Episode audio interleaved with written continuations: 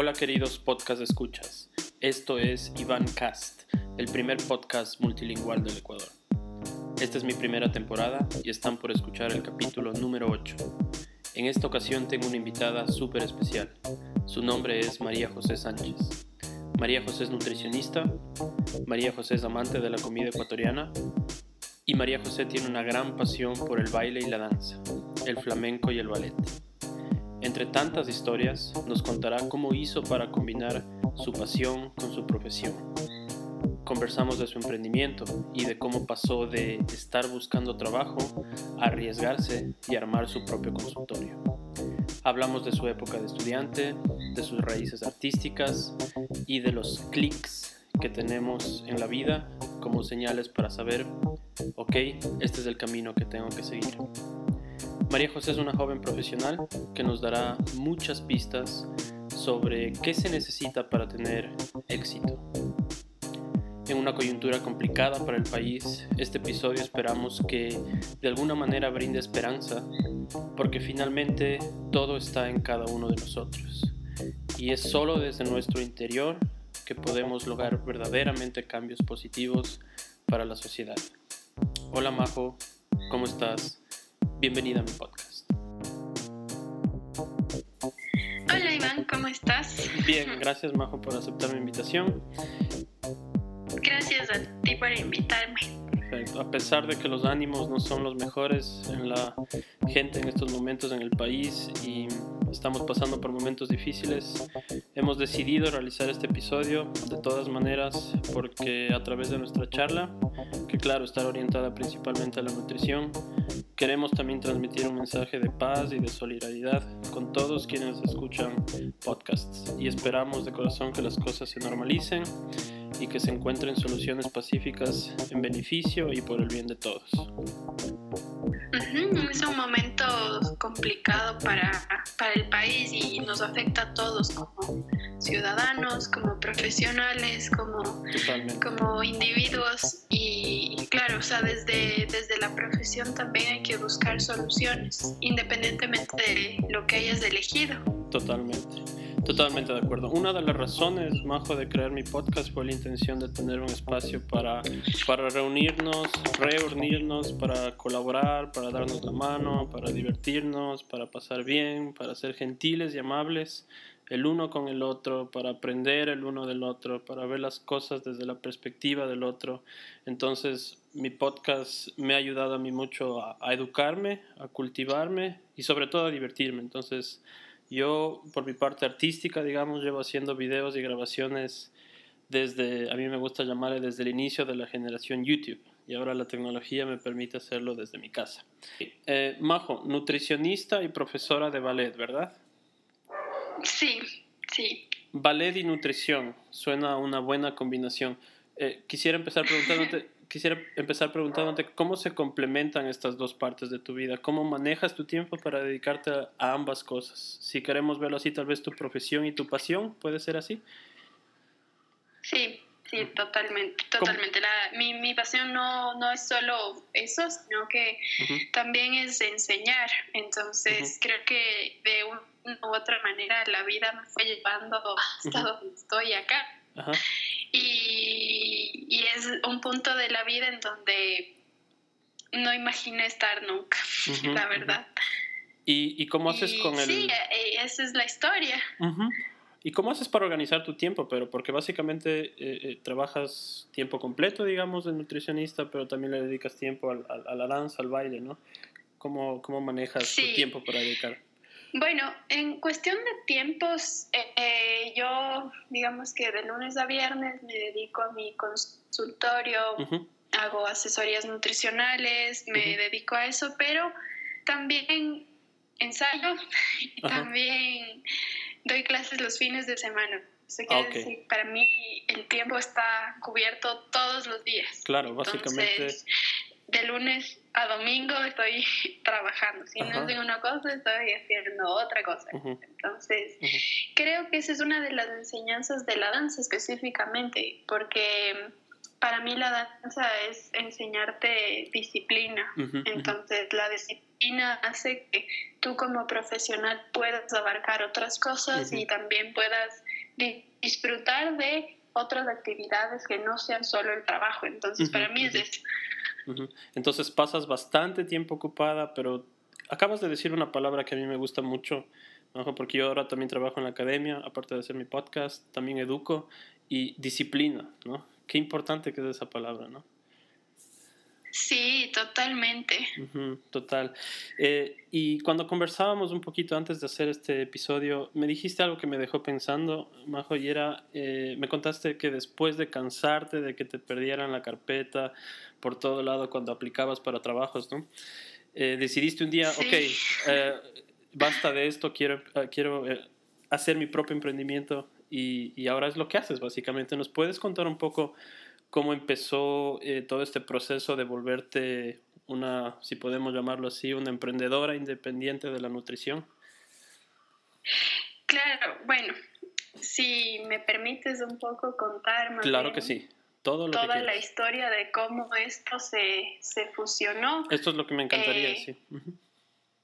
Claro, bueno, cuando yo estuve, eh, bueno, estudiaba en el colegio, siempre me gustó mucho el ballet, me gustó mucho la danza, me tenía como esta intriga o este sentir de, de investigar un poco más sobre el movimiento, me gustaba mucho como indagar sobre esto.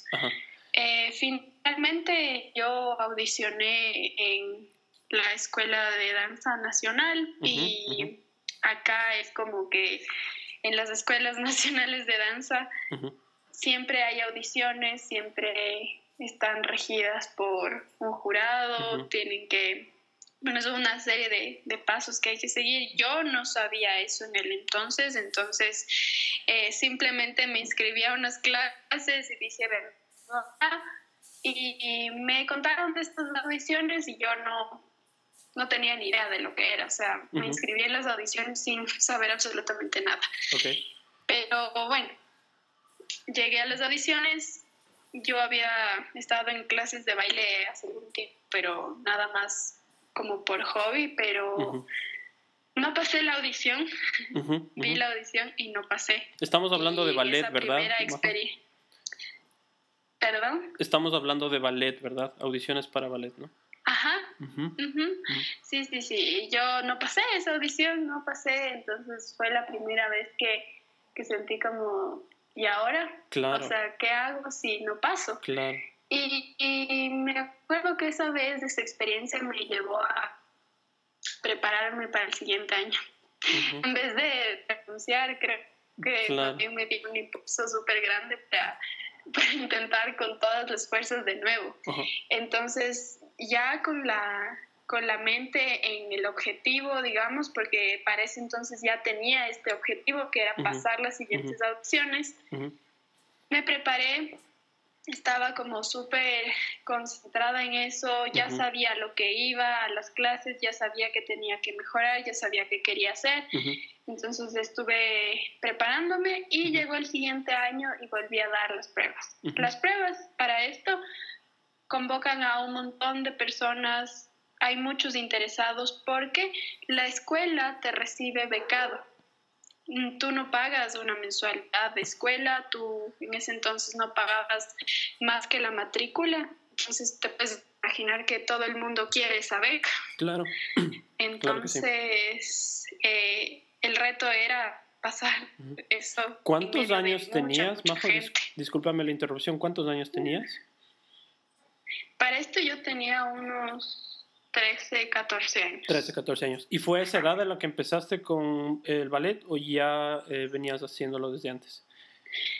Venía explorando algunas cosas, netamente como ballet no lo había practicado hasta ese entonces Y, y, bueno, o sea, tenía clases pero muy, muy muy esporádicas, por así decirlo, pero no me había enterado de eso hasta el año que te cuento que, que audicioné y no pasé. pero ya el, el siguiente año que quería audicionar ya me había dedicado a, en verdad, eh, practicar, a, hacer más como actividad en eso. Y este año que te digo que ya fue la audición, ya me había preparado un poco más. Quizás tendría unos 13 o 14 años. Y para mi sorpresa, claro, como totalmente diferente la audición a la que yo había imaginado, eh, cosas diferentes, y yo dije, bueno, de nuevo no voy a pasar porque ya esto es diferente, esto no sé si yo lo logre, y al final de todo esto es que pasé la audición. Entonces pasé la audición y fue como el momento en donde cambió también. De alguna forma sí fue un momento donde cambió mi vida porque fue un buen recuerdo. La escuela de ballet significaba una responsabilidad adicional porque eran clases de lunes a viernes, todos los días, ensayos sábados si era necesario. Eh, yo estudiaba en el colegio y aparte estudiaba en la Escuela Nacional. Eso te iba a decir, tenías... para mí era súper demandante porque... Claro, tenías colegio y ballet. Como tener dos, dos responsabilidades súper grandes. Claro, a tus 13 y años. al final pasé ahí, claro, ahí pasé como unos años bastante tiempo ahí, todos los días, unos cuatro años por lo menos ahí como te decía, eso para mí me enseñó mucha disciplina. porque si tú no quieres, simplemente no estás. Y se acaba el sueño ahí. Claro. y ya, o sea, te están regalando la oportunidad de estudiar, te están dando esa oportunidad con grandes profesores, con, con grandes oportunidades, y si tú no la pruebas, simplemente es tu responsabilidad.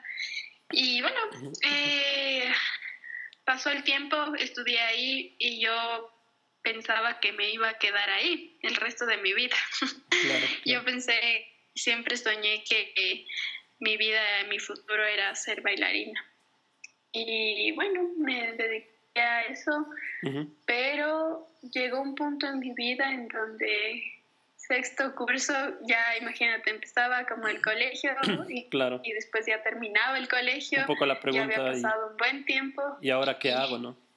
Ya llegó la pregunta, exactamente, ahora sí llegó la pregunta del millón y, ¿Y ahora qué hago? ¿Qué vas a hacer de tu vida? Ya todos mis compañeros empezaron a dar eh, pruebas en las universidades, ya todo el mundo sabía lo que quería hacer y yo no tenía idea qué iba a hacer con mi vida, pero lo que sí sabía es que yo quería bailar. Entonces yo dije, bueno, quizás eh, lo que voy a hacer es arriesgarme y seguir estudiando y me voy a quedar en el ballet. Y, cuando siga avanzando, voy a audicionar algún elenco y ya, eso es como que voy a hacer. Eh. Entonces, básicamente yo había decidido que iba a bailar.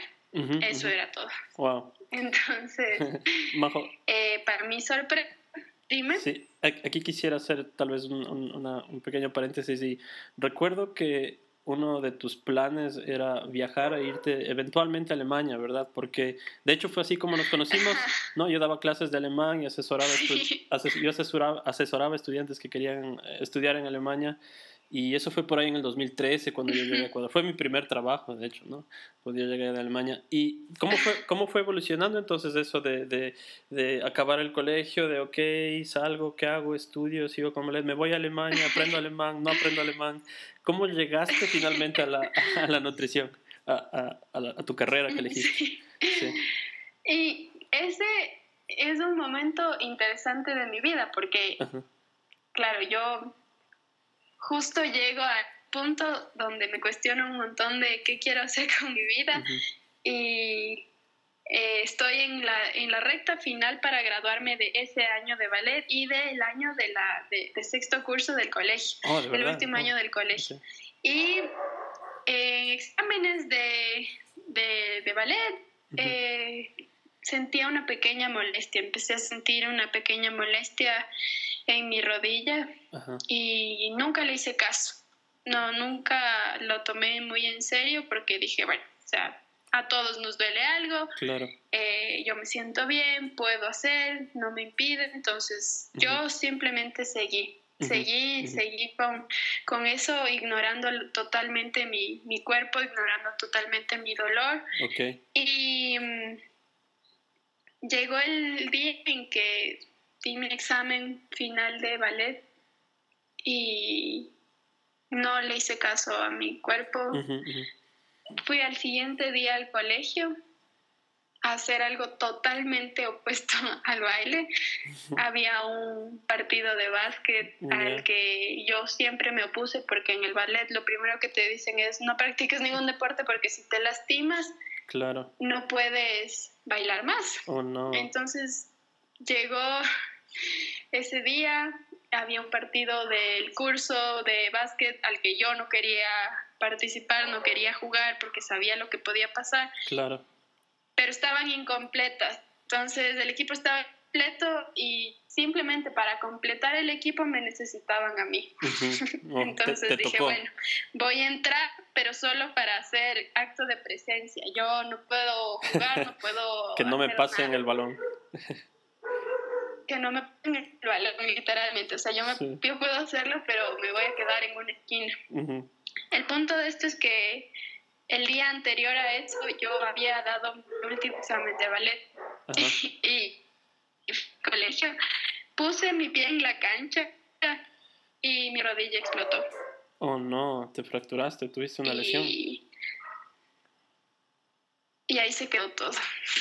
Oh, ¿tuviste? Eh, mis planes, mi, lo que yo había planificado para mi vida, lo que yo había pensado para mí, se quedó ahí se quedó ahí porque mi rodilla había estado con ese dolor constante tiempo y yo no, no le había hecho caso. No, simplemente lo había ignorado un montón. Y, ese día simplemente terminé en el hospital sin saber qué pasó. Oh, no. Eh, no entendía nada de lo que pasaba. Para mí era todo muy irreal. O sea, todo era como una película. ¿Qué está pasando? Que no no entendía lo que pasaba.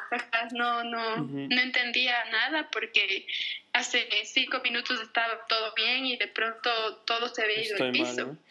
Eh, Majo, y una pregunta. Eh, una preguntita. Eh, ¿El diagnóstico médico de lo que le sucedió a tu rodilla, cuál fue? O sea, ¿qué fue lo que pasó? ¿Fue, ¿Se rompió? No, porque... Sí, tuve una bueno, tuve una lujación de rótulo en la cual se rompió el ligamento interno, totalmente explotó oh, y se rompió el menisco interno. Entonces, eh, eso es como que en, emergencias, cuando yo entré al hospital, me hicieron una resonancia y eso fue lo que pudieron ver. Entonces, planificaron una cirugía de emergencia para reconstruirme la rodilla. Eh, cuando me operaron y me abrieron se habían dado cuenta que tenía un montón de complicaciones más mi rodilla. Entonces me decían, esto es una lesión de futbolista. O sea, es impresionante lo que pasó en tu rodilla. O sea, como no nos explicamos. Todo el mundo me preguntaba, ¿qué hiciste? ¿Qué, ¿Qué fue lo que hiciste?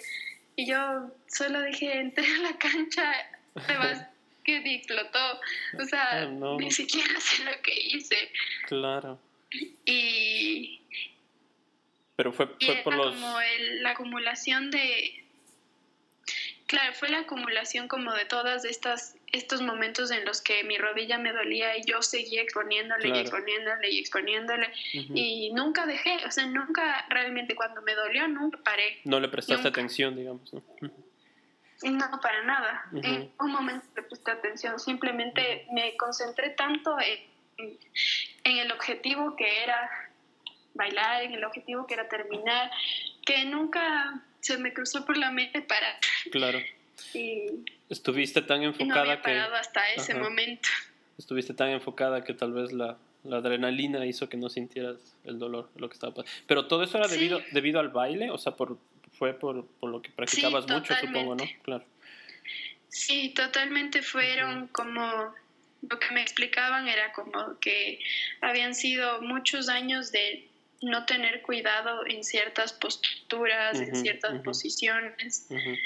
Eh, a veces exigirme demasiado sin antes como eh, preparar bien mi cuerpo, o sea, imagínate, yo había básicamente crecido dentro del ambiente de ballet, claro. que es muy competitivo, que es muy exigente. Y mi único objetivo era ese, cumplir con eso, cumplir con, con lo que me exigía y lo que me demandaba. Estaba súper enfocada. Estar ahí.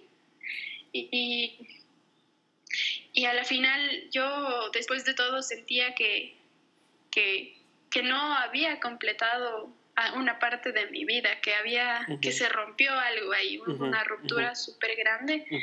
Y claro, entré a cirugía un miércoles, por así decirte, al jueves yo llamaba a la escuela de ballet llorando, diciendo, por favor, espérenme para los ensayos, voy a estar bien. Hablaba con mi profesor y le decía, por favor, no, no me dejes fuera. Así como, y él me decía, estás loca, estás loca, no vas a poder hacer esto. O sea, y él me decía, por favor, no te operes. Si te operas, no hay vuelta atrás.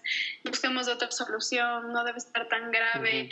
Y nadie se imaginó que iba, iba a ser tan grave. Claro.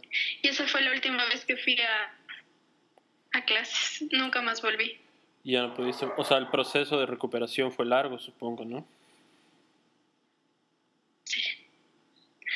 Súper largo. Y ese año me perdí de, de muchas cosas. Eh, había cuestionado tanto lo que quería hacer que. Claro. Que nada no, me quedé sin piso, me quedé sin norte, me quedé sin nada. Mi, plan era bailar y de pronto todo se quedó ahí. y a veces es así, pasa en la vida. Claro que sí. que uno planifica tantas cosas que solo terminan quedándose ahí. Yo, aunque tú eres, tú eres quien cuenta sus historias hoy, Majo, pero es, es interesante y quisiera compartir una, rápidamente algo que me pasó a mí eh, y, y, porque dijiste básquet, que es, es, interesante, yo, pero claro, no es como lo tuyo, porque después de todo solo fue un hobby el básquet en mi vida, pero yo era traumado con el básquet desde que tuve unos 9 años hasta los 12 o 13 años. Y tuve que dejar de jugar básquet igual porque me enfermé, porque tuve una enfermedad que ya no pude jugar básquet. Pero era buenísimo, era buenísimo. Mis amigos, si me están oyendo, van a poder decirme, sabía jugar tan bien, era traumado con todo de Jordan. Me, me compraba hasta los eh, hasta los chicles que mascaba Michael Jordan en los partidos de, de, la NBA, imagínate. Era un fanático total. Y, y sí, también tuve, tuve un quebranto de salud a los 13, 14 años y eso me hizo dejar el básquet, pero después encontré la música, despuésito de eso. Bueno, no la encontré, pero empecé a, a tocar bajo y fue eso como lo que cambió después mi, mi, mi vida, podríamos decir, ¿no? A lo que me enfoqué después. Entonces, me imagino, Majo, que tal vez lo tuyo fue algo así Ajá, y de ahí entraste a la universidad, ¿no? Y bueno, o sea, después de todo esto que me pasó, me, como te digo, me quedé sin norte, sin saber nada. Sí. Y, y claro, mis papás me decían, bueno, ¿y ahora qué? Alemania. Eh, ya estaba incluso tarde para dar exámenes en la universidad, bueno, o sea, estaba como con el tiempo súper con las justas entonces, entonces, en estos par de meses que tal vez me faltaban un poco, claro, entra esta decisión de, bueno, ¿y ahora eh, qué hacer? Y ahí es cuando también me pongo a pensar, creo que una opción podría ser viajar. y, ya, o sea, y después voy a pensar qué voy a hacer con la vida. Un año sabático. Y así es como nos encontramos nosotros. Claro, yo por el ballet de alguna forma también volví a encontrarme con estas cosas. Eh, ya cuando me recuperé, pasé un año súper mal, pasé un año, un año bastante duro. Claro, porque sí, te entiendo me totalmente. un montón. Eh, en vez de enfocarme como en la recuperación, simplemente no quería hacer nada. Claro. Ya no, nada, o sea, súper deprimente todo, totalmente. súper dramático la escena. Te entiendo totalmente, te entiendo totalmente me porque... deprimí totalmente. ¿Y cuando bueno, llega...? entonces... Sí, sigue, sigue. Dime. Quería saber cuándo llega el momento en el que fue la nutrición. Quiero ser nutricionista, digamos. ¿Cuándo, cuándo empezó eso? bueno, en el hospital me pasa que yo... La comida del hospital. Estoy súper triste. no, no. Eh, eh, en el hospital tuve mucho tiempo para pensar, en verdad. Claro. Sí. No, no podía estar acompañada mucho tiempo, eh, el, horario de visitas, tú sabes cómo son los hospitales en realidad. Entonces, eh, yo me veía y no podía caminar, no podía hacer nada y decía, yo no puedo dejar el ballet Y eso yo en mi mente lo tenía súper claro. Yo decía, no sé cómo, sé que no voy a estar igual. Según el doctor, el doctor me aseguraba que con la cirugía yo iba a poder volver sin ningún problema y que todo iba a estar bien. Y y no siempre es así, las cirugías no siempre te dejan igual, o yo creo que la mayoría de veces no te dejan igual. Y entonces en el, hospital teniendo todos estos pensamientos, digo, ¿cómo puedo yo no separarme de del ballet y estudiar algo que se relacione con eso, para estar cerca de eso? Entonces yo pensaba y decía, a ver, ¿qué puedo hacer? ¿En qué soy buena? ¿En qué, ¿En qué soy buena? Claro. y, y claro, en mis años de haber estudiado en el ballet, en, haber estudiado en un ambiente tan, tan competitivo, eh, donde necesitas mucho tu figura, necesitas un buen peso y había mala información sobre la comida, sobre las dietas, sobre no comer y estaba tan cerca de estas cosas como muy a mi alrededor algo en mí se encendió y dije, wow, yo le he tenido miedo a la comida todos estos años. ¿Por qué no estudio nutrición y, y veo, y veo cómo que tal vez por ahí puedo ayudar a que la gente no le tenga miedo como yo le tengo miedo a la comida? más bien aprendo a alimentarme mejor. Claro. Entonces para mí hizo un clic perfecto, porque dije, a ver, las bailarinas tienen que comer bien, no tenerle miedo a la comida. Entonces yo quiero hacer eso para que si es que no puedo bailar, por lo menos puedo enseñar a las bailarinas a comer mejor. Una buena motivación. Entonces para mí eso fue un clic perfecto. Es como la conexión, ¿no? cuando, yo, cuando yo dije, esto es lo que tengo que hacer. Wow. Y una vez ya en la universidad, y esto, esto puede ser interesante para mucha gente, porque, y también un poco para mí, porque yo no estudié en Ecuador, y, creo que la mayoría de mis podcast escuchas más bien están en otros países. ¿Cómo es estudiar en, Ecuador? Si le podrías contar a la gente la vida universitaria en Ecuador.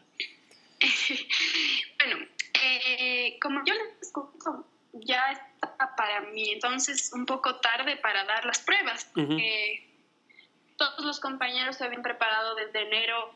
Eh, digamos que a mí me pasó esto en mayo y mayo es cuando ya se está acabando el colegio y yo recién tenía que, dar las pruebas, entonces yo estaba como un poco asustada porque yo decía, todos mis amigos se prepararon para eso y yo no sé qué voy a hacer, yo no me he preparado.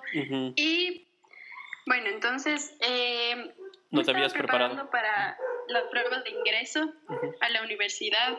Entonces, eh, solo tuve dos semanas realmente para, para prepararme. Mis compañeros habían tenido meses para poder ir a cursos de capacitación, de igualarse y todo. Así que yo tuve dos semanas intensas en donde me preparé y di las pruebas en dos universidades. Elegí de las dos que aprobé, elegí una que tenía la carrera por más tiempo, tenía mejor desarrollo profesional, así que en la carrera de nutrición yo me fui por la Universidad Católica, así que ahí estudié nutrición humana. Para esto ya empecé a estudiar mi carrera pero para mí fue súper duro, o sea, porque como les estaba contando, yo siempre había imaginado mi vida bailando, o sea, yo dije, yo voy a bailar, yo voy a salir del colegio y voy a seguir bailando y voy a audicionar y voy a hacer más cosas. Y en un segundo mi vida cambió, así que estar en la universidad para mí fue como... Claro. no pertenecer a ese lugar, como, ¿qué estoy haciendo aquí? Entonces, para esto yo estaba súper cerca de la escuela de ballet, entonces la universidad y la escuela de ballet estaban como bien cerca.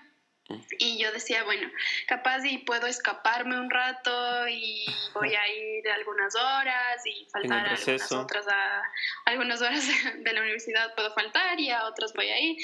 Eh, intenté dividirme, pero fue imposible. o sea, realmente fue imposible y eso me generó una frustración inmensa porque ya estaba estudiando una carrera que no podía desertar. O sea, dije, ya, ya me metí, tengo que terminar. Entonces sentía mucha frustración y... Claro, entrar a las clases. Tres años de la carrera, tres de cuatro años de la carrera, me pasé quejando de eso. Me imagino. me pasé quejando y decía a todo el mundo, eh, a todos mis profesores les decía como, no, yo no sé qué estoy haciendo aquí, yo solo quiero ir a bailar y qué, qué estoy haciendo aquí. Entonces no quiero me estudiar veían química. y yo a veces en el pasillo estaba estirando con mi pierna en la cabeza. ¿De verdad? Y estaba como en el piso haciendo como splits y estaba haciendo como estiramientos y todo así como, por Dios, ¿qué estás haciendo? Convirtiéndola No sé, solo necesitaba, y claro, mi cuerpo era como, estaba tan acostumbrado a ese tipo de posiciones que para mí era incómodo incluso no hacer, no ejercitarme. Entonces, imagino. yo siempre estaba en constante, eh, no sé, incomodidad en la universidad, siempre me quejaba, así como no me sentía muy bien. Sobre todo el primer año para mí fue, eh, bastante complicado adaptarme. ¿Cuáles Pasó el tiempo, ya me iba acostumbrando un poco, digamos que más que nada me iba adaptando. Y dije, no, o sea, no puedo seguir así, yo tengo que bailar, yo tengo que hacer algo. Entonces, eh, averigüé de los cursos que habían en la universidad. Y ahí es donde también entra el flamenco a mi vida. Ah, ok. Eh, otro tipo de danza, ¿no? Otro tipo de baile. Sí, en la universidad eh, ofrecían clases como optativas o estas extracurriculares de flamenco. Y dije, bueno, es algo cercano al baile, así que, ¿por qué no? Puedo probar. Entonces, como para no dejar mi entrenamiento, para no dejar de, moverme, de hacer algo, empecé a ir a estas clases. Empecé a ir a estas clases y ahí es donde también me encuentro con otro de los amores de mi vida y digo, wow, esto, esto es hermoso. El flamenco. Y empiezo a, a equilibrar mi vida porque si solo me quedaba con la carrera creo que iba a, a colapsar realmente. Entonces, que me cuentas, eh, Majo, tuviste... Encuentro tres años como de rebeldía, ¿no? No querías entrar a las clases, estabas bailando afuera en los pasillos, extrañabas, ¿no? Ah, Básicamente. Extrañaba con mi vida, o sea, extrañaba todo, todo absolutamente todo. O sea, eh, para mí fue bien difícil. Y cuando ya pasó el primer año, me encuentro con el flamenco, empiezo como a medio a alivianar esta carga, esta, este peso emocional que tenía. Emocional, ¿no? Claro. Y empiezo a sobrellevar mejor la carrera, empiezo a ir a ensayos todo el tiempo y me reconecto con un montón de cosas y dejo de lado un poco ese resentimiento que, yo tenía, porque yo tenía un resentimiento dentro de... Claro, Y una frustración de por qué no pasó eso. Entonces empiezo a soltar un poquito esto y llega el último año de la universidad, que es donde realmente hago el clic eh, final con, con, mi destino, ¿no? Que era ser nutricionista. Y ahí es donde digo, realmente estaba destinada a hacer eso. Estaba haciendo lo ¿Cuál, cuál, fue, cuál, fue ese ¿Cuál fue ese momento, Majo? ¿Qué, qué fue lo que hizo el clic? Eh, yo, como les cuento, había pasado un momento difícil como de aceptar lo que estaba haciendo y en el último año de mi carrera empiezo a hacer mis prácticas preprofesionales, donde empiezo allá el campo duro, o sea, ya empiezas a trabajar y me conecto con comunidades súper como en riesgo, desnutrición, pobrezas, personas con problemas de salud por alimentación, sobrepesos, obesidades, o sea, ya veo la realidad, ya puedo palpar esa realidad y Estabas ya en la práctica, digamos, ¿no? Esto, yo tengo que hacer algo, claro, o sea, como yo digo, mi destino está ahí, o sea, yo quiero ayudar a esta gente, quiero hacer algo. Entonces ahí es donde yo siento que hago un clic inmenso desde adentro de, desde adentro de mi ser, como que digo, esto es, esto es lo que yo quiero hacer. Le encontraste el sentido, digamos así, ¿no? A, todos los años de estudio. ¿Cómo puedo hacer para conectar estos dos? O sea, como, sí, totalmente, totalmente fue, en verdad, un año realmente me di cuenta que así me estaba rehusando, estaba hecha para, para esto. Fue lo que Ese era mi destino. Wow, qué increíble. Eh, Majo, me gustaría hacer una pequeña pausa ahora. Vamos a dejarles con un poco de música y regresamos para hablar con, eh, más de nutrición. ¿okay?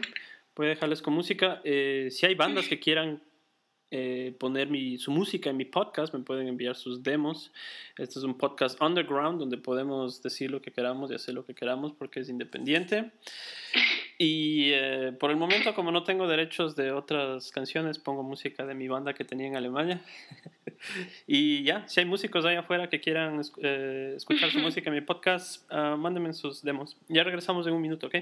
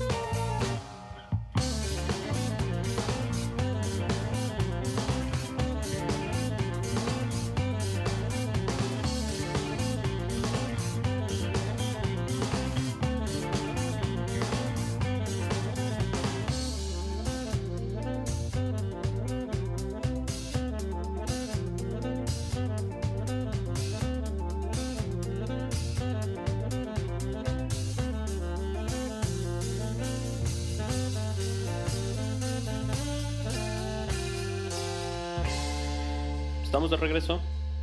Em, habíamos hablado, hola, habíamos hablado ya un poquito de, del ballet, cómo empezó todo eso. Eh, una cosa que me quedó eh, suelta fue, Majo, tu amor por el ballet, digamos por el arte, toda esa parte artística que hay en ti, ¿de dónde viene? Em, buena pregunta. Porque yo, yo pienso que siempre hay eh, como alguien o algo que nos, que nos lleva también a eso. En mi caso, yo, yo soy músico también, ¿no? Y, y, soy músico porque mi familia, por parte materna, todos son artistas.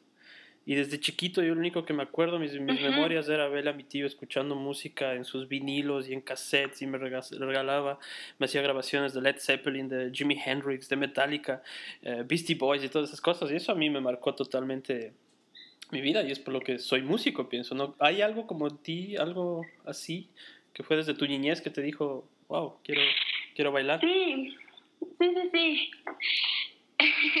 bueno, eh, sí, también me pasa algo como esto que en mi familia siempre se habló del arte.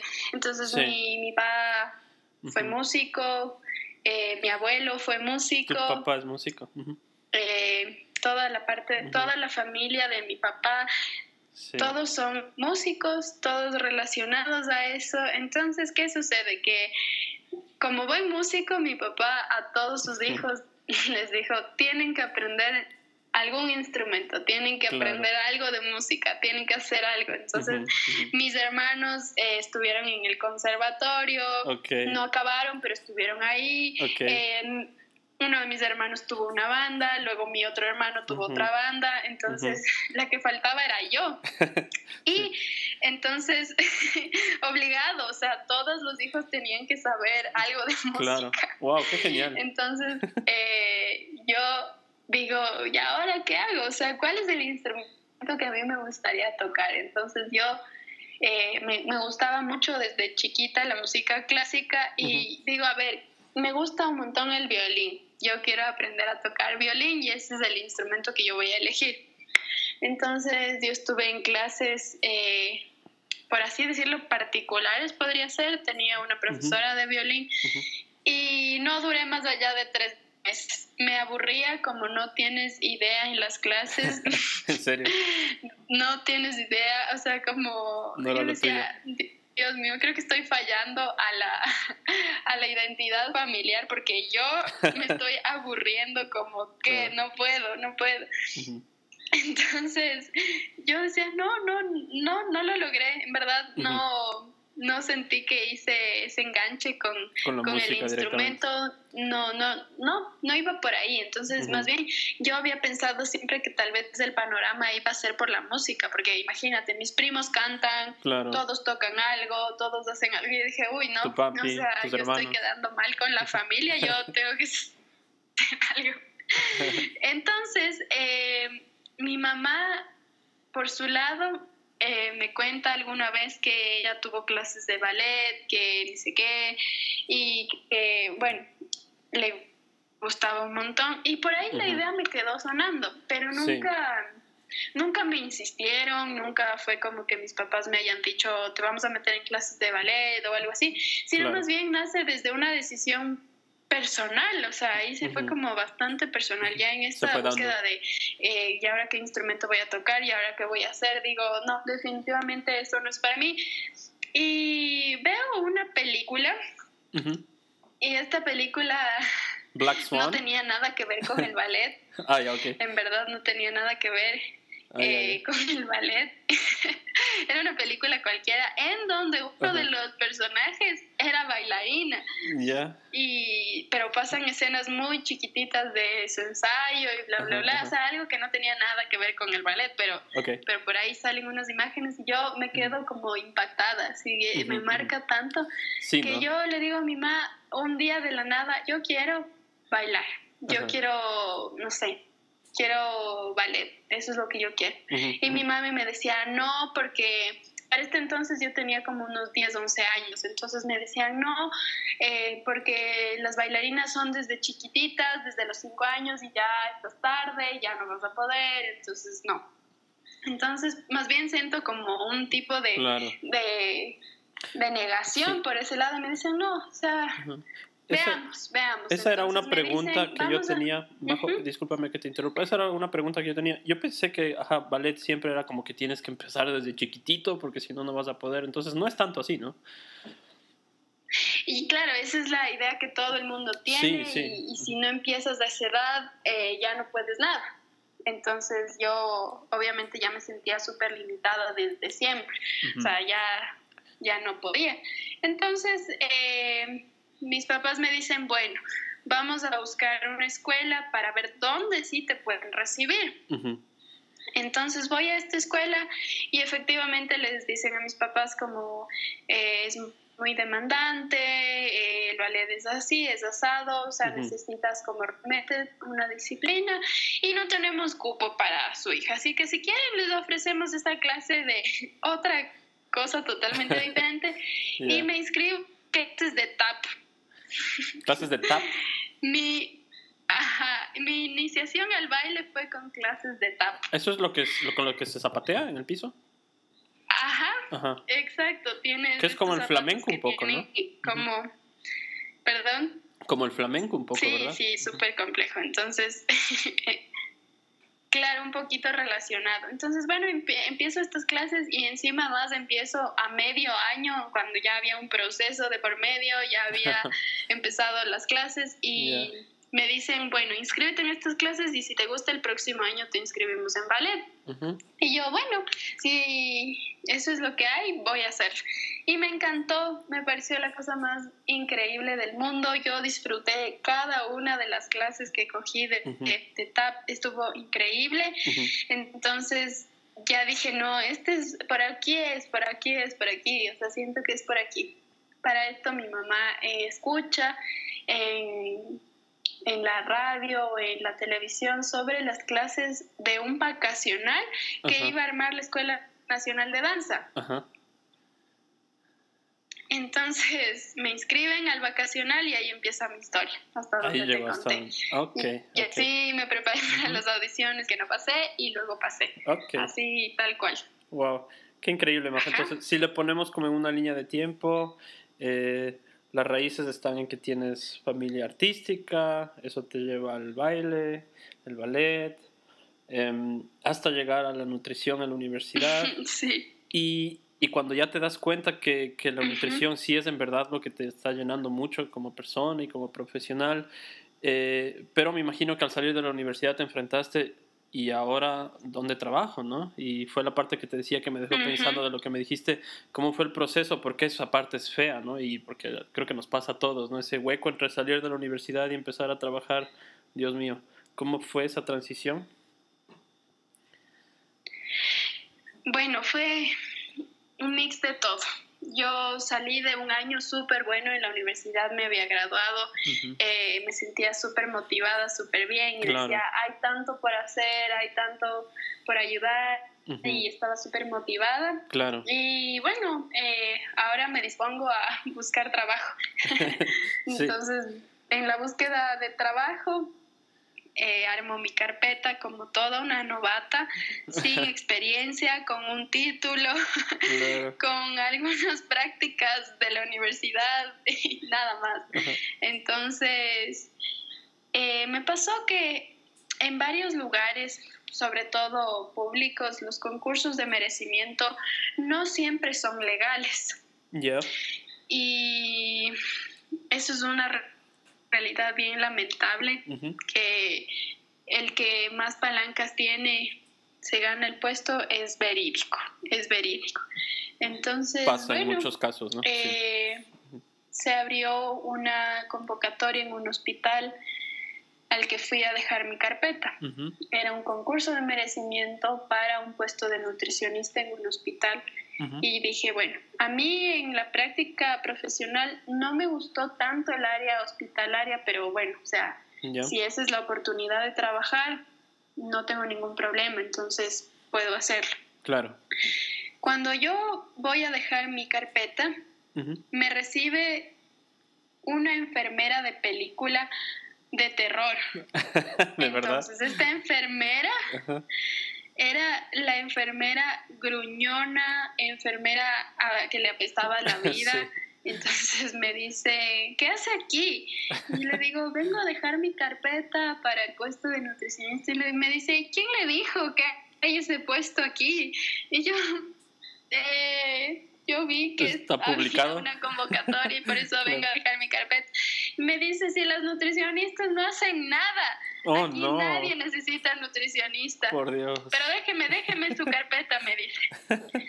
Y yo solo vi como en mi cara movió mi carpeta y le botó a, la un basura. lado. Ajá. Y dije, wow, me di contra la puerta de ese lugar. Dije, Dios mío, ¿qué acabo de ver? Y no me llamaron nunca. Nunca, claro. Nunca me llamaron de ese lugar. Entonces- es más, ni siquiera creo que mi carpeta haya llegado a algún lugar. Probablemente. Entonces, no. Y nada, sigo en la búsqueda, pero para esto Ajá. ya estaba graduada y digo, no, yo quiero hacer algo de mi vida, o sea, hasta que encuentre un trabajo como nutricionista, quiero trabajar de lo que haya. Así que me dan puesto en una empresa de un amigo cercano de mis papás, en una agencia de viajes. Entonces digo, bueno, no pierdo nada aprendiendo de otras cosas. Claro. No, Entre tiempo, por ahí más o puedo menos. ganar, claro, medio tiempo. Entonces fue como que dije, hasta encontrar un trabajo fijo voy a dedicarme a esto. Entonces trabajé en una agencia de viajes como casi 10 meses, casi un año fue. Ajá. Entonces eh, Bastante tiempo, ¿no? trabajo en este lugar en el que me da como de alguna forma la posibilidad de ahorrar. Entonces yo no sabía para qué ahorraba, pero mi intención era ahorrar para algo. Fue, dije, fue bueno. positivo. Voy a ahorrar para lo que venga. Entonces vuelvo a insistir en, la, en esto de la carrera de nutrición y digo, algo tiene que salir, algo tiene que salir. Y estaba, y había dejado en tantos lugares, había intentado tantas cosas que llega un buen día que digo, estoy harta. Claro, se vuelve si nadie me va frustrante a dar también, el ¿no? trabajo, voy a crear mi propio trabajo. Entonces, Majo, ¿cómo ahí nace? fue cuando dije, no, Ajá. ¿Cómo, ¿Cómo nace, digamos, ahora ese segundo clic donde dices, ahora voy a ser emprendedora? Fue eso, ¿no? Fue eso totalmente, porque cansada, harta, Ujú. harta totalmente de intentar y golpear la puerta a todo el mundo y pedirle trabajo a todo el mundo y decirle, ¿alguien sabe de algún trabajo? ¿Alguien sabe de esto? Totalmente harta. Claro. Solo la gota que derramó el vaso fue como que me hayan botado la carpeta y me hayan destruido Claro. mi cara. Y dije, no, no puedo más. Eh, si nadie me va a dar trabajo, yo voy a crear mi propio trabajo. Eso fue lo que pensé. Exactamente. Totalmente. Exactamente. Entonces, eh, ya había trabajado un buen tiempo en esta agencia de viajes y un buen día le dije, bueno, me voy de la agencia porque no estoy haciendo lo que yo quiero hacer. Claro, lógico. Eh, me ha servido mucho la experiencia, me ha gustado, me ha dado muchas cosas, Ahorraste muchos conocimientos, me dio muchas importante. herramientas, ahorré, exacto, y dije es hora de buscar un consultorio porque yo misma voy a crear esto que necesito. Ujú, O sea, no voy a esperar de nadie más porque nadie me lo va a dar, así que me decidí y con los ahorros empecé a buscar un consultorio. Y tal fue mi suerte, tal fue como, nuevamente vuelvo a decir, el destino se volvió a cruzar conmigo Sí. y me dijo, es por aquí, es por aquí, Los es por aquí. clics. Y yo Vamos a hablar creo de los mucho en clics. el sentir interior, como si algo te late, tienes que ir por eso. Sí. Sí creo mucho porque me ha pasado en algunas en algunas circunstancias. Y Ujú. si te da miedo es por ahí. Y hazlo con Ujú. miedo como Ujú, ujú, como dicen. O sea si te da miedo hazlo con miedo. No dejes de hacerlo. Entonces como digo el destino me, me puso como en el lugar indicado en el momento indicado y llega la información de un consultorio de arriendo y yo no había ni siquiera preguntado por esto pero llega un día a mi casa mi prima y en una conversación cualquiera dice, ah, como mi jefe está arrendando un, un consultorio porque tiene así. Y yo mm, no, no le estaba escuchando mucho pero me quedó sonando. Y luego cuando me di cuenta dije, no, voy a preguntarle. Ya cuando le pregunté, era el lugar perfecto para mí. Era. De verdad, tenía un buen lugar, tenía un buen espacio, era, era todo lo que yo necesitaba en ese momento, era accesible para mí. Entonces. Podías financiarlo, ¿no? Es este lugar que me estaba esperando, o sea, era eso. O sea, todo se vio tan perfecto que dije, no lo pensé dos veces y dije, ya, claro. aquí está pagué los tres primeros meses con los ahorros y dije, me voy a arriesgar, o sea, ya. Claro, claro. Nada. Entonces, eh, acomodando ciertas cosas, comprándome un poco de equipos, eh, arreglando el consultorio, decorándole, moviendo algunas cosas. Entonces fue un trabajo Poniendo... de, de hormiga, por así decirlo, o sea, de cosas muy chiquitas. Y luego cómo iba a traer a los pacientes, era la cuestión. sí, aquí quiero hacer una, una, una, pausa, Majo, si me eh, permites, perdóname que te, interrumpa. Sí, hay un pequeño retraso también en la conversación, para los que nos escuchan, siempre me toca esperar un poquito. Eh, Majo, a mí, a, mí me, a mí me encanta lo que estás contando porque es, es de verdad como... ¿Qué? A mí me gusta mucho todo lo que nos estás contando y estoy seguro que a la audiencia le va a gustar mucho porque es como un plan tan bien hecho lo que te salió y, y empieza desde la disciplina, desde, desde esa, como le llamaste, em, curiosidad por ver qué, qué, más puedo hacer, qué más puede pasar, que te lleva a emprender, ¿no? que te lleva a decir, ok, tengo que empezar lo mismo. Y otra cosa importantísima que dijiste, Majo, ahorrar dinero, ¿no? O sea, tuviste tu capital para empezar tu, tu emprendimiento. Y esas tres cosas que acabas de decir, yo creo, Majo, te soy sincero, para mí es como que tú hubieses estudiado en Alemania, o si tienes, tienes tantas características de, de, cómo se educa la gente allá, ¿no? Y, sabes, y, y, estuviste en el ballet y la danza, te, te prometo. Entonces, yo Primero que nada, de verdad, Majo, porque yo te sigo en redes sociales, ¿no? Y, veo cómo tú sabes moverte muy bien en redes sociales. Yo te felicito, Majo, primero, porque sé que tienes una corta edad todavía, ¿no? Por todo lo que has logrado hasta ahora, porque me parece genial y por eso fue la razón en que dije, yo quiero que Majo cuente su historia en mi podcast para... Porque va a haber gente que tal vez te va a estar como en esa época ahorita, ¿no? De qué hago de mi vida, ¿no? Sobre todo aquí en Ecuador, ¿no? Eh, entonces, ahora sí, ahora sí sigue Majo con, eh, ya estaba listo el consultorio y ahora los clientes de dónde me saco más o menos, ¿no? Sí, y bueno, eh, siempre he sido o me considero una persona bastante sociable. Sí. Entonces, durante mis prácticas yo hice buenos amigos, buenos contactos y tuve que atender pacientes también. Entonces, eh, todos me decían, y disculpe, ¿dónde puedo visitarle, dónde su consultorio. Entonces yo fui guardando un poco los contactos, los números, y empezar por la familia, por recomendados de la familia, exacto, y empezar un poco a, crear un poco esta, esta base de datos de los pacientes. Entonces, claro, claro. Eh, ahí fue cuando empecé con uno, uno al mes, imagínate lo que es uno al mes de nada, ni siquiera me alcanzaba para pagar el arriendo, yo seguía pagando el arriendo con mis ahorros, y, y, seguía como un poco frustrada, un poco asustada también y decía, no sé cuánto tiempo pueda durar con esto, o sea, no sé cuánto me pueda sostener en verdad.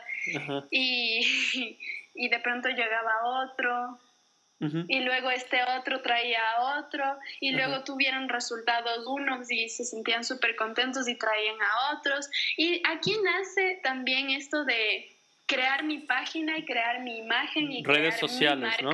Exactamente. Porque dije, no, o sea, yo como tal no puedo sola eh, atraer más pacientes, tengo que hacer algo. Entonces ahí eh, me combino súper bien con mi hermano, que es diseñador gráfico, y creamos mi logo, creamos mi marca y empiezo a crear la página.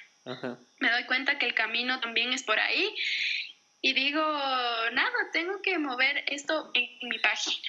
Creo una página de Facebook y creo una página de Instagram. Y entonces empiezo a darme cuenta que necesitaba contenido que difundir en páginas, porque si no la página era obsoleta. Claro, está solo ahí con unas dos fotos.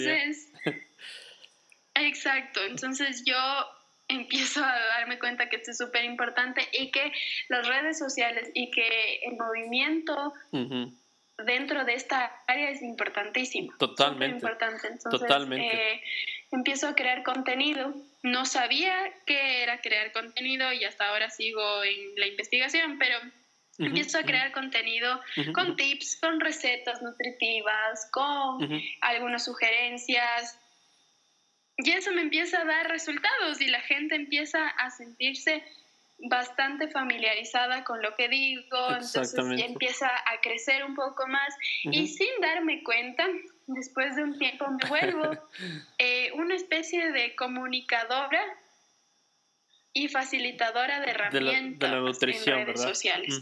¿Y a qué, me, a qué voy con esto? Porque tuve que combinar muchas cosas, aprender eh, a manejar esto del sistema de redes, a investigar más, a estudiar más y, y, claro, entonces me demandaba como hacer más cosas. Más cosas, claro. no solo me dedicaba al consultorio, ahora tenía que crear contenido para mis redes, entonces los días que no tenía pacientes me dedicaba a para tomar una foto y subir una receta. O hacer historias y hablar sobre temas específicos o a responder preguntas o entonces la gente empieza a interesarse un montón más en esta propuesta que es bastante nueva para una carrera tan tradicional que es como de salud, porque la salud antes no se involucraba con las redes sociales, no se involucraba con, la publicidad, con este tipo de cosas. Entonces, eh, eh, me parece que ahí le doy como fuerza a, mi proyecto y empieza a, moverse, empieza a moverse. Le diste, al clavo. Empiezo a dar charlas, empiezo a empiezo a capacitar, a hacer capacitaciones, empiezo a hacer este tipo de cosas y llega un punto en el que hago el clic siguiente. tercer clic, vamos con el tercer clic. exacto. Y hago mi siguiente clic y hago una certificación en nutrición vegana y vegetariana. Y, y digo, esta es la gente a la que yo quiero llegar yo quiero a mis bailarines conmigo, yo quiero a la gente conmigo y quiero entender sus necesidades y a la comunidad vegetariana y vegana nadie les para bola, nadie les hace caso. Todavía no, aquí, ¿no? Ajá, acá en Ecuador es bien como todo todavía sí. es, difícil. Como un, mundo por descubrir todavía. Mi objetivo. Cuando hago esta, esta certificación, Sí, cuando hago certificación empiezo igual a darme cuenta que tengo que estudiar aún más. Lógico. Tengo que seguir estudiando y seguir estudiando y, y le empiezo a dar otro enfoque, otra información y la gente empieza a, a responder súper bien y... Tuviste una buena respuesta. Y en eso estoy, haciendo el clic con más cosas y buscando más. que venga el cuarto clic. buscando. Que ah, hay dos, hay dos palabras más, Majo, que, que son súper importantes que acabas de nombrar. Y, o sea, yo lo que hago también aquí es mucho eso, ¿no? Tratar de orientar un poco a la gente. Y, o sea, hablamos de, de la, eh, de la dedicación, ¿no? De la disciplina, del arte como parte de desarrollar también todo eso. Después de encontrar lo que te gusta hacer, y ahorita dijiste algo importantísimo, el contenido. Ahora el Internet y la época en la que estamos viviendo es todo contenido, se trata de contenido.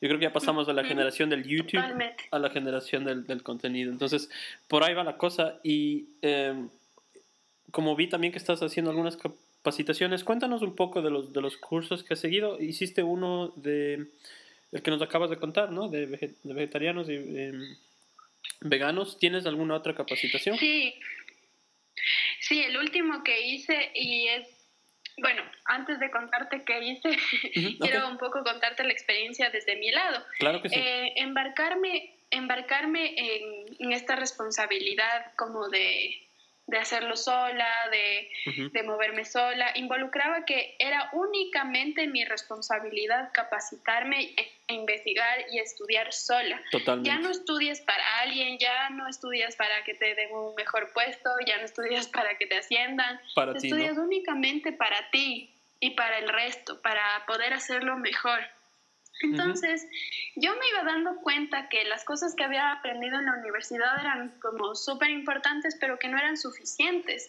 Yo no sentía que eso era suficiente, entonces eh, sentía que habían métodos muy obsoletos, métodos que no funcionaban en todos los pacientes y digo, no, yo voy a atender a mis pacientes dedicándome el tiempo que quiera dedicarme y escucharles todo lo que tengan que decir, porque yo me doy cuenta que la alimentación es una forma de expresar el estado emocional que tiene una persona. Totalmente, totalmente. No lo había leído, no lo había investigado a fondo, entonces yo me doy cuenta eso en consulta y digo, totalmente. hay aquí algo que, que tiene mucho que ver, que, que hay que trabajarlo por otro lado. Entonces yo empiezo a dejar de lado el método tradicional de la consulta y digo, no, o sea, yo a mis pacientes les quiero dedicar mi tiempo, yo quiero escucharles lo que les pasa, yo quiero saber qué piensan, qué sienten, cómo se relacionan con su comida y empezamos a, a abordar la consulta desde un lado mucho más humano, mucho más sensible. y no solo llegaban y yo les mandaba una receta y váyase y nos vemos para nada. O sea, conversábamos, analizábamos, investigábamos juntos. Entonces yo me doy cuenta que esto me empieza a dar unos resultados impresionantes de los pacientes. Los pacientes se motivaban un montón, daban más de ellos, empezaban a, a tener resultados para bajar de peso sin enfocarnos en su peso como tal entonces venían pacientes obesos que a la consulta llegaban más bien a conversar de otras cosas, evaluábamos cosas más eh, como más emocionales, La parte emocional, es lo que sentían, qué es lo que les pasaba. Y con este clic que hago, que te cuento, eh, en verdad empiezo a tener muy buenos resultados y digo, no, así es como yo quiero que les pase a todos mis pacientes. Y viene a mi vida esta nueva certificación de psiconutrición. Psiconutrición. Qué interesante, Majo. ¿Puedes resumidamente contarnos de eso? Y la psiconutrición es básicamente lo que había venido haciendo con mis pacientes todo este tiempo, pero ya con un nombre. Entonces yo hago la capacitación y me doy cuenta que muchas de las cosas que había venido haciendo tenían que ver con ese nuevo enfoque de la nutrición, que era psiconutrición, que se enfoca principalmente en, en la persona, en el ser humano, en, cómo está, en cómo se siente, en cómo se relaciona con su comida. ¿Qué está comiendo, básicamente? De su historia, de su vida. Entonces empiezo a, explotar y digo, esto es lo que quiero hacer y esto es lo que... Y, nuevamente vuelvo al origen. Claro, Majo, eh, te interrumpo un ratito porque acabas de abordar el tema que venía un poquito después, eh, porque yo te iba a decir, Majo, eh, esta frase de somos lo que comemos, aunque sea un poco cliché, yo creo que es totalmente cierta, ¿verdad? Sí, sí, sí, sí. A veces somos las emociones que nos comemos. Ajá, ajá.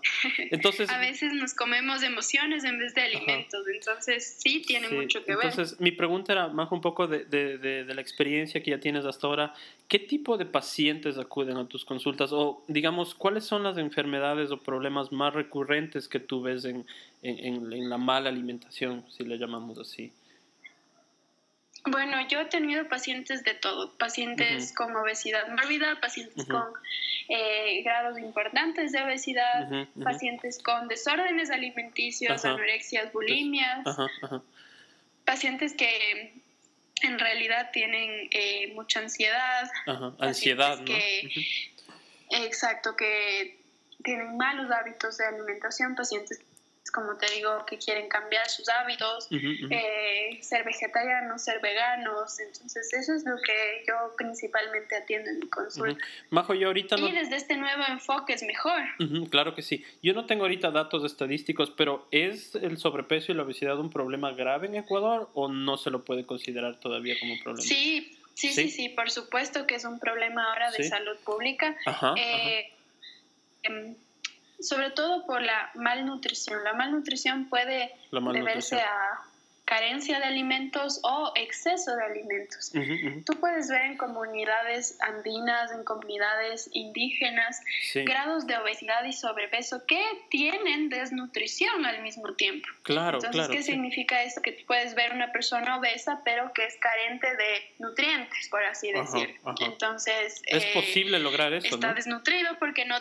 Claro, está desnutrido porque no tiene los nutrientes que su cuerpo necesita, pero tiene exceso de calorías que hacen que esté obeso, que esté con sobrepeso. Entonces, eh, sí es un problema bastante frecuente en nuestro país y sobre todo en este tipo de comunidades vulnerables. Es decir, Majo, se tiene sobrepeso y al mismo tiempo se es desnutrido, ¿no? Es como una, es algo paradójico casi, ¿no? Exactamente. ¿Tienes pacientes de otros países, Majo? Sí. Sí. Tengo, ahora estoy como igual desarrollando un poco la consulta en línea. Entonces, consulta en línea, tengo pacientes que están en México, otros están en Polonia, otros están en España, entonces eh, sí, por supuesto tengo pacientes ¿Y con los, con los pacientes que con los pacientes que no hablan español, hablas en inglés? Porque me dijiste que estuviste en un colegio que te enseñaron bien inglés, ¿no? Hablas inglés, Majo, ¿no? Sí, sí, sí. Em, he hecho planes en inglés, la mayoría con los que trabajo, sí, es el idioma en común, al menos para poder entenderlos. Como te digo, eh, trabajo bajo asesoría nutricional personalizada, entonces mi enfoque principal es el cambio de hábitos, el cambio de estilo de alimentación entonces, más allá de la planificación del menú que yo haga, lo que hago es eh, cambiar la estrategia. Entonces, siempre me enfoco a, los hábitos y a la, alimentación cotidiana. Entonces, si por ejemplo están en Polonia, lo primero que hago es preguntar qué alimentos tienes a disposición, qué comes a, qué hora, qué tienes, para poder yo diseñar un plan en base a eso. Majo, qué, qué, interesante es todo esto, ¿no? Estás con un paciente en Polonia que te explica lo que les da la tierra allá y, es un proceso como de aprendizaje también al mismo tiempo, ¿no? Totalmente. Totalmente, wow, es, es increíble. Yo creo que la tecnología se puede usar para muchas malas cosas, pero también para cosas impresionantemente buenas, ¿no? Sí, o sea, en mi caso pienso que es una herramienta súper útil. Como te decía, eh, por las páginas que he creado he llegado a una audiencia también no solo nacional, sino internacional. Entonces, es lo que te contaba con mi eh, podcast, ¿no? Igual a mí me escucha más gente afuera que importante. Y tú, es como súper interesante poder llegar a otra gente. Ajá, totalmente. Majo, ¿tú eres vegetariano o vegano? No, todo el mundo piensa que soy, pero no. Sí, consumes. no, yo tengo una alimentación bastante eh, variada. No me gusta catalogarme como en un tipo de alimentación específico porque en realidad es que trato de variar bastante. Sí te puedo decir que de los cinco días que trabajo en el consultorio de lunes a viernes, por lo menos unos tres días como en lugares veganos o vegetarianos. Y eso es ley, eso es fijo. Claro. Eh, fines de semana en casa con familia comemos carne. Tratas de eh, reducir un poco. Pescado, pollo y lo varío, ajá. Claro. Em, y quisiera aquí un ratito hablar un poco del, del veganismo. Eh, tomémoslo ese como punto, eh, Majo. Desde tu punto de vista como nutricionista, ¿hay pros y contras del, del veganismo o hablaríamos solo de pros? Y digo esto... Sí, por supuesto. déjame un poquito, solo digo esto porque, y solo lo quiero dejar en la mesa, no es mi opinión personal, pero hay muchos naturalistas, biólogos en la discusión internacional, en el debate internacional, si le queremos ver así, que, o sea, nos dicen la huella de los humanos en el planeta va a estar ahí, ¿no? Y hay muchos que nos dicen que igual si consumimos solo vegetales, no evita la muerte de los animales. Creo que ese es el principal fundamento para ser eh, vegano, ¿no? Es el derecho de los animales, digamos así, ¿no? Entonces, creo que es uno de los, uno de los, de los argumentos principales, pero realmente el principal yo diría que es la contaminación. Contaminación, lógicamente. esta, este tipo de... Ajá. Lo que pasa es que la industria agropecuaria tiene muchos desechos y que contaminan demasiado. Entonces, el hecho de generar de forma masiva genera mucho CO2 que al final está súper contaminado, o sea, contamina mucho el ambiente. Ese es el problema principal. Entonces, se incita a que la gente empiece a bajar el consumo de carne porque el planeta ya no da más, ya no puede más. Entonces, es súper importante en realidad que podamos eh, balancear mejor la alimentación, porque en verdad hay países donde se consume excesivamente, la carne. Sí, yo te digo esto porque yo con el tema del veganismo me vi enfrentado, digamos, desde muy temprano, porque muchos de mis amigos en, el movimiento que yo me movía, digamos, en, en Alemania, eran veganos te estoy hablando de en el 2008, 2007, ¿no? Entonces yo muchas veces no entendía que estaba detrás de eso, ¿no? O sea, me decían que eran veganos, y yo decía, ah, wow, pero, pero no entendía qué había detrás de eso, ¿no? Entonces, ¿cómo es? Y eso me interesaba saber tu punto de vista, Majo, si es que diríamos que es, es todo positivo al respecto o tal vez habrá un aspecto que no sea tan positivo. ¿Cómo es tu postura un poco ahí? Ay, es complicada esta postura porque en cuestión salud en cuestión salud tenemos muchos beneficios. Existen un montón de estudios que afirman que en efecto, o sea, las dietas vegetarianas y veganas regulan muchos eh, sistemas en muchas funciones de nuestro sistema, en nuestro cuerpo, eh, regulan glucosa, regulan colesterol, o sea, mejora mucho el funcionamiento de nuestro cuerpo, sobre todo. En cuestión también económica, puede ser en nuestro país más accesible la alimentación, pero en otros, tipo, en otros países que tú sabes que conseguir verduras, conseguir frutas es demasiado. Sí. En Alemania, era, en Alemania era eh, caro. Involucra un gasto bastante fuerte. Sí. Ese sería como de los contras que existen. También hay muchos otros contras que mucha gente no sabe cómo alimentarse de forma vegana y existen deficiencias nutricionales yo por eso siempre insisto que tiene que existir una guía detrás de toda la planificación de este tipo de, dietas, por así decirle, o de estilos de alimentación. Entonces, si no existe una buena planificación, seguro vas a caer en una desnutrición. Claro, claro que sí. Pero entonces tú sí le ves un poquito a la alimentación a base de vegetales como el futuro, digamos, un poco de la alimentación, o sea, reducir. Por supuesto, sí. Sí, sí, por supuesto que probablemente ese sea nuestro futuro. Y tú sabes que los ancestros indígenas consumían este tipo de cereales y en ningún momento estuvieron desnutridos y es porque existe un balance que sí se puede conseguir. Sí, claro que sí. Y tú cuando hablabas así de comunidades, yo, yo he visitado aquí muchas comunidades de la Amazonía, ¿no? De muy adentro en, en la Amazonía y una de las cosas que más me llamaba la atención, Majo, era, por un lado, lo rico que cocinan, porque es tan rico cocinar con la leña y ver todo el... Es como un ritual para ellos, en verdad, ¿no? Y después si les ves, son todos, o sea, claro que los niños si ves un poco de desnutrición y las pancitas, con, me imagino que con parásitos o bichos, pero en general ves a gente tan bien eh, formada, o sea, los cuerpos, ¿no? O sea, trabajan tanto y comen tan bien que llevan una vida bastante saludable, ¿no? a mí me, me llamaba siempre la atención eso, ¿no?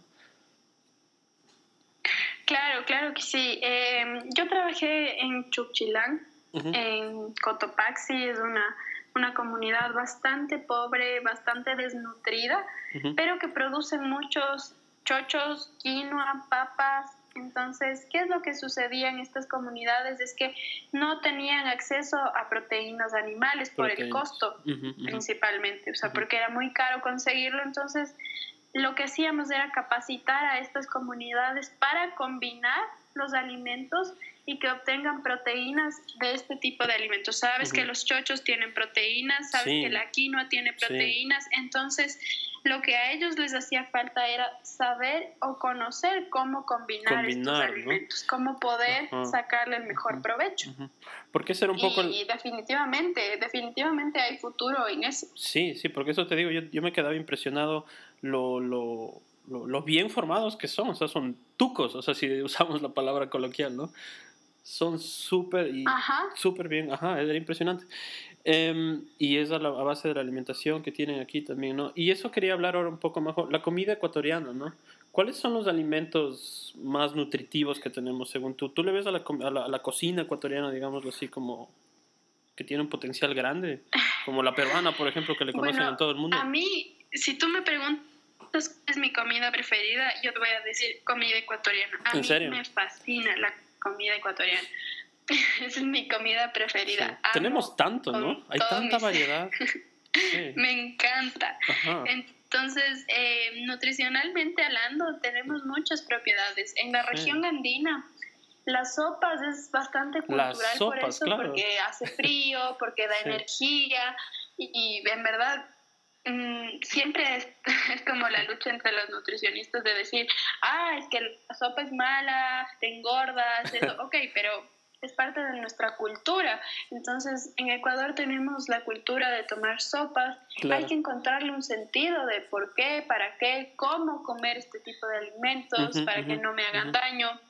Y yo creo que Ecuador tiene una diversidad inmensa de alimentos. Y Totalmente, en ¿no? sus platos típicos también encontramos un montón de, de propiedades. Entonces, si tú me dices chochos con tostado, tenemos quinoa, sopa de quinoa, Sí. que donde le puedes poner vegetales. Ajá. Tenemos un montón como de habas con queso, tienes choclos, o sea, tienes granos que realmente te van a aportar mucho, Totalmente. mucho nutricionalmente, pero que también hay que saber cómo combinarlos. Eso, eso es otra palabra súper importante que acabas de decir, Majo, combinar, ¿no? Porque a veces la gente cuando, a mí, por ejemplo, en Alemania, cuando me preguntaban qué, co- qué comen en Ecuador, era una pregunta dificilísima para mí. Lo primero que se me venía era solo arroz, porque comemos mucho arroz, pero hay muchísimo más que arroz, ¿no? O sea, combinar. Yo creo que la palabra también sería ser como creativo, ¿no? Porque hay tanto de dónde elegir. Combinar, ¿no? Y ahora el reto como nutricionista es eso, o sea, yo intento que en los planes mis pacientes tengan una variedad mucho más amplia de alimentos, Sí, que no se acostumbren solo a comer arroz, que no se acostumbren a comer solo pan. exacto. Entonces yo busco exacto. maneras de que ellos me entiendan que pueden reemplazar estos alimentos con otros más saludables y que son de nuestra tierra. Entonces Es como- eso es lo que principalmente hacemos. Es como curiosidad, ¿no? Por, por buscar otros sabores o cosas así. Sí, Ajá. Totalmente. Ajá. ¿Has visto en Netflix uh, The Chapes Table, la, la serie? Sí, Es muy buena, ¿no? me encanta. ¿Sí te gusta? me encanta. Sí, a mí Es también. Me he visto todos los... Yo no soy de series, pero es como la única serie que, que me senté a ver, en verdad. Sí, a mí me gusta un montón, la verdad. Cada episodio es tan bueno, ¿no? Ajá. Ujú. Wow. Eh, Majo, bueno, de la parte, yo en verdad de la parte final quería empezar con el ballet, pero en verdad empezamos hablando de eso, ¿no? Fue, fue, fue curioso, Ajá. fue curioso, yo quería empezar por la nutrición y de ahí llegar al ballet. Hicimos al revés, pero me parece perfecto. Am, flamenco, ballet, y hablamos de todo esto. Eh, y el, el ballet, ¿cuándo volviste a retomar? ¿Sigues bailando? ¿Se te- ¿Tienes presentaciones o de flamenco, ballet? Eh, bueno, cuando yo salí de la clínica y tuve mi recuperación, yo dejé la escuela, pero me formé en cursos y en talleres. Entonces empecé a hacer cursos en la Compañía Nacional de Danza, eh, un poco más informales, por así decirlo, para no dejar de, de entrenarme. Sí. De ahí eh, empecé, me encontré con la enseñanza. Ajá. Mm, No sabía que iba a terminar por ahí, pero es de las cosas que más me gustan, me encanta enseñar. Por eso soy nutricionista, porque Sí. puedo desde mi profesión enseñar a la gente. Claro que sí. Y ahora eh, también enseño ballet. Desde siempre ese fue un sueño, entonces aquí estoy enseñando ballet. Ajá, ajá. me gusta un montón. Qué chévere. Y Sigues haciéndolo, ¿no? El flamenco. Fue de las partes más importantes de mi vida y este año lo dejé por un tiempo porque tenía demasiadas cosas que hacer, pero me mantengo dando clases y espero pronto volver a los ensayos de flamenco, así que en eso se divide mi tiempo ahora. Claro, qué chévere. ¿Y tienes algún video tal vez en YouTube o donde se te pueda... Porque recuerdo que alguna vez compartiste un video, creo que salías haciendo una performance con alguna banda. No me acuerdo muy bien porque era hace muchos años, pero recuerdo que eh, era un video musical, si mal no recuerdo. Y creo que salían con, Sí. con luces o algo así, Sí, he ¿no? tenido algunos... Has tenido, me han has tenido apariciones, a- ¿no? La Majo es famosa, la Me Majo han es famosa. invitado, sí, a, a bailar con algunas eh, bandas, como hacer videoclips, sí. Ajá, sí, eso, eso, hacer, Eh, hacer hay clips. una, Ujú. eh, bueno, hay esta banda que es Swing Original Monks, que es bastante Sí, sí, conocida. saliste en un video de ellos. Eh, Estuve en el video de su canción Chocolate. Esa es una. Eh, estuve en el video de una banda de mis primos que también no hice mucho, pero ahí salgo igual, un poco medio moviéndome. Okay. Es en esta banda Bernepia. Ajá. Esa, me parece que era ese video. Eh, estuve en otra que también un poco de movimiento. Bueno, es que hay algunos, pero no se me nota así como muy... Ajá. Si quieres, si quieres, Majo, podemos... Eh, eh, sí. Ajá. Si quieres, podemos, si tú quieres, ¿no? Podemos compartir en los comentarios alguno de esos videos, porque hay audiencia que quiere descubrir como bandas de Ecuador y que se está, que se está oyendo por aquí. O sea, en mi, en mi página igual como hay algunos videos, como en mi página de nutrición estaban subidos algunos porque me gusta combinar los dos, entonces, igual si es que quieren Sí, vamos a poner después todos los comentarios. Exacto, en los comentarios ponemos los links para que te visiten. Ajá. Y. Em, sí, sí, eh, sí. Majo, eh, me gusta terminar siempre con una ronda de preguntas rápidas. Quick fire questions. Ajá. ¿Sí? Sí, sí, seguro. Ok, vamos entonces. ¿Tienes alguna opinión o posición sobre algún tema que te hace impopular? ¿Que me hace impopular? Sí, o sea que la gente dice, no, pero eso no es así. ¿Tienes como alguna opinión sobre... Algo que a mí me guste, pero a la gente no le gusta. O sea, alguna opinión sobre un tema que se vuelva un poco polémico, digamos, ¿no? Em, que la gente te dice, no, ¿cómo puedes decir mm. eso? ¿Cómo puedes pensar así? ¿Cómo puedo pensar así? Eh, Solo si tienes. Bueno, tal vez un poco polémico es esta cuestión de, de que el aborto sea legal. Y me parece que es un tema de salud pública que debería ser legal en realidad, porque la decisión es personal. Que sea legal no significa que sea obligatorio. Esa es mi opinión. Ok. Eh, el momento más vergonzoso en el colegio. ¿Tuviste algún momento así como que te caíste o te pasó algo y todo? Por supuesto, por supuesto. Para mí lo más vergonzoso que me pudo haber pasado en la vida es haberme roto la rodilla en frente de todos mis compañeros y salir en oh. una camilla llorando. Fue eso, ¿no? Fue eso, obvio, claro que sí. Ah, ¿Hay algo que la gente no sepa de ti? Ah, hay algo que la gente no sepa de mí. Bueno, eh... Algún dato chistoso, ¿no? Todo esto es en sentido cómico. A ver, a mí no me gustaba el chocolate. Para ¿En serio? A mí tampoco un tiempo. No me gustaba y después descubrí que me encanta y ahora no puedo, como que ahora como bastante más chocolate y, y lo cambié mi opinión al respecto. Pero es como raro cuando dices que no te gusta el chocolate, ¿no? Toda la gente es como, ¿qué? ¿No te gusta el chocolate? Sí, pasé años de mi vida sin que me guste el chocolate y de pronto una mañana me desperté y dije, quiero chocolate y ahora como chocolate hasta este momento. ¿Cuál es tu vegetal favorito? Mi vegetal favorito... Mmm, mi vegetal favorito, ¿cuál puede ser? Qué buena pregunta. ¿O tu fruta favorita? favorito? Te diría que me gustan los zucchinis. Los zucchinis, ¿no? Son buenísimos, sí. Sí. ¿Tu fruta favorita? Mi fruta favorita es la naranja. ¿Naranja? Definitivamente. Me encantan los naranjas. Pero en fruta. El sabor naranja artificial. Claro. Uy, es malísimo, ¿no? Es malísimo. Sí. ¿Hay algo que no puedas hacer tan bien, Majo? ¿Hay algo en lo que digas, no, esto sí no puedo? No sé, dibujar, cantar algo. Yo no puedo saltar. ¿No puedes saltar? Mm, cero saltar. No. no me gusta y no puedo y no me sale bien. Ok. Majo, ¿cuál es tu olor favorito? ¿Hay algo que huelas y digas, wow, eso mi olor favorito. Mm. Mm. Mm, mi olor favorito. Qué buena pregunta. Estas preguntas están muy interesantes. El chocolate, por ejemplo, ¿no? A mucha gente. La gasolina. Un amigo me dijo la gasolina.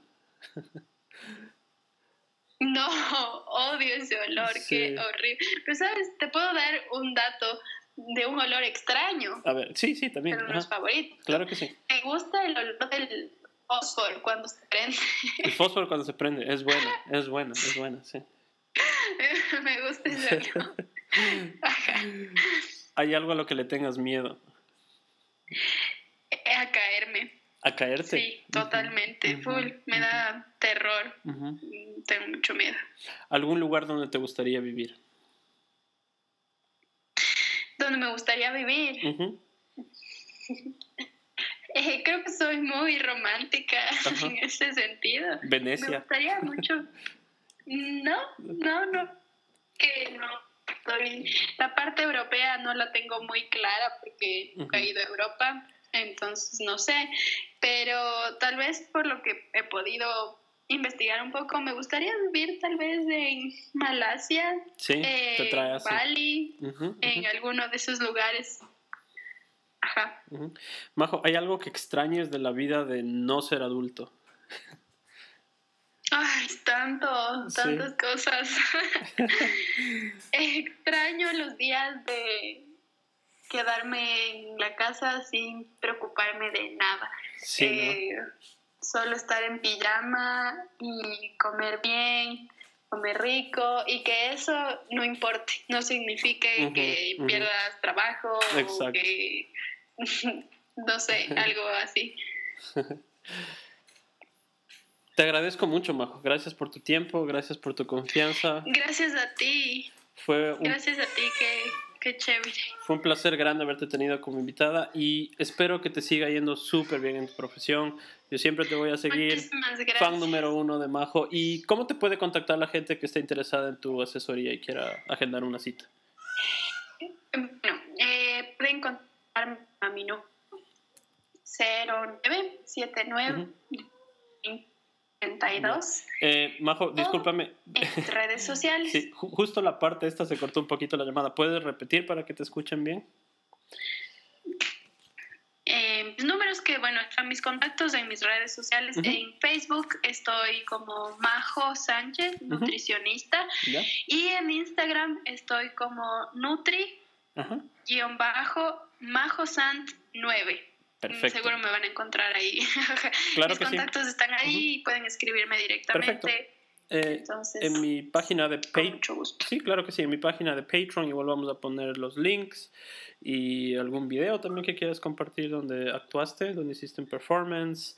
Y ya, gracias por habernos escuchado en este episodio especial de nutrición. Hoy, martes 8 de octubre, este episodio se va a estrenar este domingo si todo sale bien.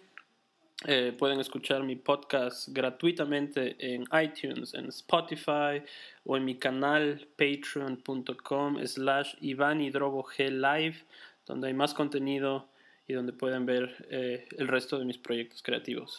Gracias por haber sido parte de este podcast, Majo. Eh, cuídate mucho y que te vaya muy bien. Gracias a ti. De nada. La próxima vez que vaya a Quito te voy a llevar de mi huerta. Tengo algunas frutitas ahí, algunas cosas eh, orgánicas, 100% orgánicas. Sí. Chévere. Sí, sí, sí. gracias. Y sería genial, así ya como para concluir, eh, yo pienso que sí tienes que ir a Alemania a hacer un, un posgrado porque tienes todas las cualidades, de, tienes toda la formación como alemán. tienes, tienes que ir allá, sí. No, o sea, los buenos valores que hay allá. Está bien, voy a, voy a seguir tu consejo, lo voy a pensar. Claro que sí. Aparte hablas otro idioma, ya tienes más pacientes por allá. Ajá. Sí. Es verdad. Es buena idea. Te agradezco Chao, Majo. Adiós. Sí. Chao. Bye.